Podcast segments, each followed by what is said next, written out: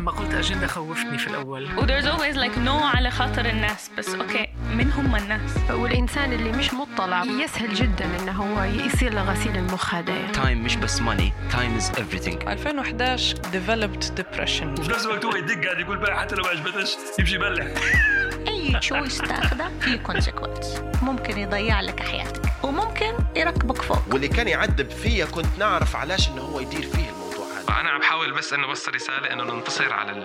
على الشيء اللي الصعب اللي صار معنا بس هيك أنا متحمس انتوا واتين يلا نبدو Welcome to the Miri podcast. I'm your host, Tariq Al-Miri.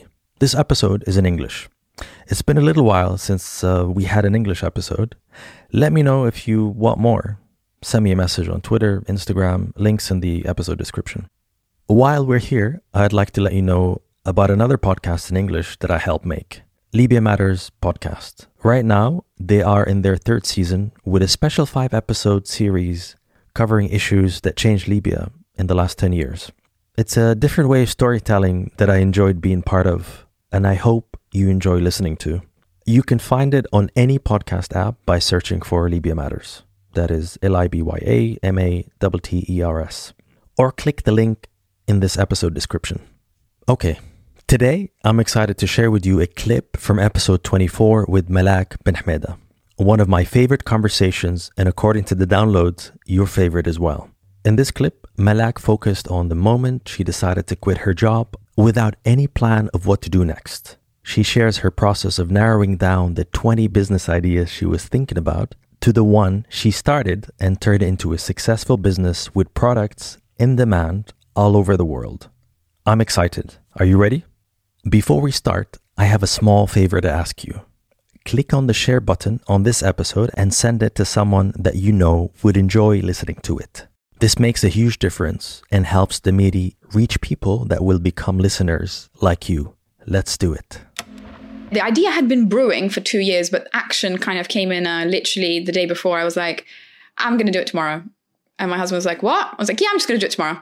There's no point like thinking about it. Let's just get it over with.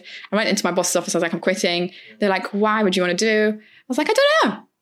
I just, I, I'm, I'm gonna, I'm gonna run my own business or maybe do something else in a different field. And he was like, Are you sure? I'm like, Yeah. And he's like, What ideas do you have? I'm like, I don't know.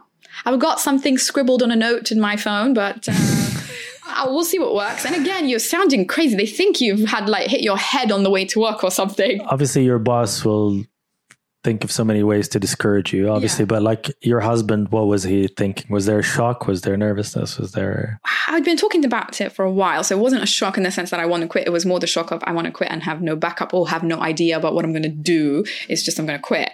Uh, but you know, luckily he's very supportive. Um, so I quit, and then I had a few ideas, narrowed them down to like two.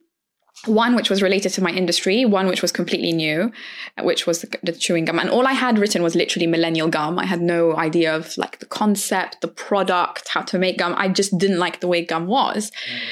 And then uh, I kept putting like this other idea which was related to, you know, but I, uh, if i remember correctly sorry not to create more work for you but i remember there was 20 to 25 ideas it's not like you're like one of the two let's flip a coin there was a lot of like processing Yes, there is. A, so I had, a, but then I realized that having ideas is the easiest part. You know, we can sit and talk about millions of ideas now, but it means absolutely nothing unless someone does something about it. so the criteria from the 20 how did you make the jump from the 20 to to the 5 let's say or from the 20 to the 2 like what was the narrowing down process uh, either too much effort or I don't love it. So like there were a lot of like techie related things, and then there's the thought of like the process of doing like a, some sort of app or some sort of technical thing that was beyond my world. I was like, nah, screw that. Off, take that off the list. Um, So it's a very easy mechanism to get to to zoom in and to. yeah, can I do because the whole point was that okay, I want to do something that at least I have some impact over, or I can share my experience or knowledge or some sort of skill at least. You have access into the world Into of the world. or the field. Um, but I didn't know anything about that well. Even I just felt like okay, I'd have an idea, but then I'd just delegate it to every single person. I would it would that would it would just be the idea that would be mine, and then it would be executed by someone else. Uh, so that was my criteria: is like how hands on can I be with the business that I set up.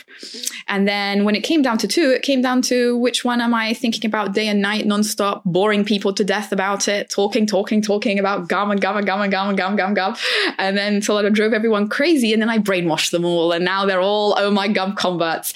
Um, but I didn't even have a name. I didn't even have a name till like two months later. I just had this idea, and then I worked around. Uh, what is gum made of? Where is it made? What's the competition like? So I so ordered. The, the calling it Millennium Gum narrow it down in terms of what it does and who who it's for. Yeah, it was more for who it's for and how I wanted it to be designed. I wanted it to be like I wanted it to look like a beauty brand. I didn't want it to look like a normal confectionery brand. So that's what I meant by millennial gum. I wanted it to look good and I wanted it to be, yeah, I just wanted it to look good and I wanted it to target sort of a millennial audience. That was it. But it developed into so much more than that. Um, in terms of what voice I wanted it to have, how I would market it, what the packaging would look like. Initially, I wanted it to be like black and white, Scandi chic. And then I went, nah, pastel is fun. Let's have it in pink and green. Um, and it was my, yeah, we had a horrible name initially. it was called Mystic Gum or something ooh. ridiculous because my mom was like, like Mystica, but mystic. And it's like, ooh, element. And it's like closer Arabic. Uh, you told me she's a listener. I don't like dissing listeners. so, so, so, so if you're listening, uh, I'm not responsible for what Malak just no. said. My mom actually was the final like decision maker when it came to packaging. So she was like, "This doesn't make sense. No one can read this. It's too small. Get this one." It's not dissing. It's so much sort of you having a clear vision of what it should look like, yeah. and you take bits of the, the, feedback yeah. and incorporate it into elements of it, yeah. but not like word for word or exactly, exactly, as it comes. Like you have an open mind, yeah, you but you have a you have a clear vision as well. Like initially, I was going to call it OMG, like OMG and then UM, but then people would call it Om gum and they thought it was a yoga gum, which I didn't occur to me until like five people told me it's yoga. I'm like, how can you think this is yoga gum? Can't you see OMG and then UM? And then you literally had to spell it out for people. Oh my God. Like that, you had to spell it out. And that's funny because I initially thought, you know, if we have OMG, like it will really stand out. But people were reading it as Om gum rather than oh, oh my gum. Do you know what I mean? It's really funny. It's really strange, and you never think that. So really being open minded about those aspects, and um, so yeah, I became obsessed with how it's made, what the market is like, what the potential is for it, and I really enjoyed myself during that process. It'd literally be like a 12 hour day and I, all I had done was look up the history of chewing gum and getting and it, it felt like a minute it, it was really it was really fun and I wanted it to be fun you didn't choose something that is within the world that you've worked in and know so well, but at the same time you use the elements you've learned. Yeah. So you you know you, you, never worked in a factory, no. you never did anything that has to do with manufacturing, no. design, either maybe close to the fashion world, yeah, yeah. but it's not that wasn't your day to day. But th- so there's a lot of new worlds and new learning for you yeah. to to take on. What were the challenges initially? Literally everything. More like how do i make this? Okay so this is chewing gum. How do i make it? And then when i make it even things like a barcode? Like where'd you get a barcode from? How, how, how what what is it? How is it scanned? And things like okay okay i have this label. A, a barcode essentially is to make it uh, scannable in in uh, yeah, exactly. like, selling points like. exactly. So the, and any ret- i didn't realize that the retailer puts the data on the barcode. You don't have to do anything. You just need to generate one. And it by the way whoever wants a barcode it's super it, it, it, easy process. But to me it's like, oh i need a month to do a barcode. No it takes literally two minutes.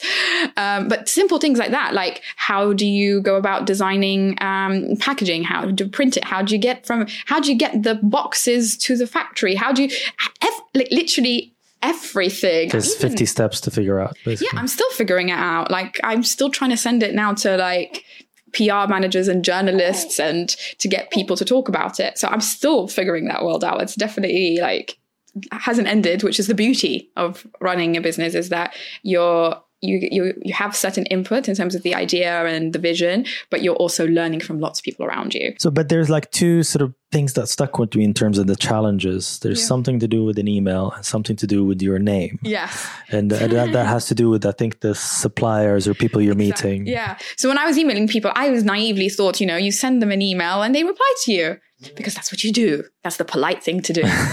uh, no, first of all, Not in the business world. no. So I needed to, after a, month of failure, of zero responses, I decided to do a business email, which I didn't know how to do, but I YouTubed it and it was easy. So that's something with at uh, what is it? I Oh, did. I, I know. I actually did at ohmygum.com. Once I figured out the name, I bought the domain.